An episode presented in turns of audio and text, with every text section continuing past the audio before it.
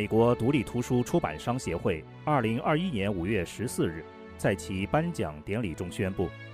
由明慧出版中心出版的英文书籍《明慧报告：法轮功在中国大陆被迫害20年》获得本杰明·富兰克林奖。独立图书出版商协会是美国最大的出版协会，该协会设立的本杰明·富兰克林奖表彰卓越的书籍编辑与设计，被认为是独立出版商所能获得的最高的国家级荣誉之一。这部里程碑式的报告全部采用明慧网从中国大陆和世界各地收集的第一手资料信息，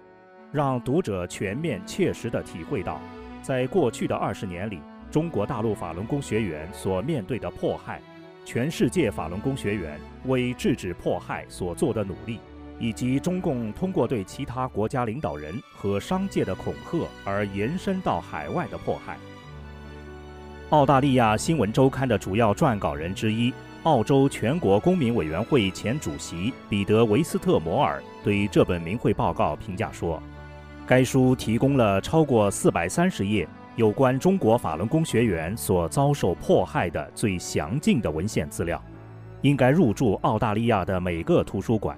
也应该成为澳洲所有议员办公室的参考书。美国中西部书评的评论人迈克尔·卡森则说，明慧报告内容丰富，组织得井井有条，是一项独特的、非凡和全面的研究，值得大家收藏和补充到研究阅读清单中去。希望之声著名时事评论员方伟表示，在法轮功的问题上，所以对法轮功的问题法轮功这个事件是中国近代史上最大的谎言。例如，为了打压，中共硬是造出一个所谓天安门自焚。为什么呢？因为这些西方媒体跟大家说白了，大家能相信吗？以后会知道他们都是被收买的。从那到现在，西方主流媒体上头版20年之内，我记得不超过三篇，之后就没有。但是这是22年的迫害。今天这本书能够得奖，所以 David 说他们很震惊嘛，他们不知道这么大的事情，怎么我才知道？从小布什到奥巴马的时候，你知道那时候美国的国务院跟中共谈法轮功问题的话，他一提的话，中共官员是拍桌子走人的，就是叫做噤若寒蝉，叫雷区，有的东西是雷区不碰。在台湾一家科技公司任职的李先生是一位工程师，因在网络上浏览到中国大陆法轮功学员遭中共活摘器官的文章，心生悲悯。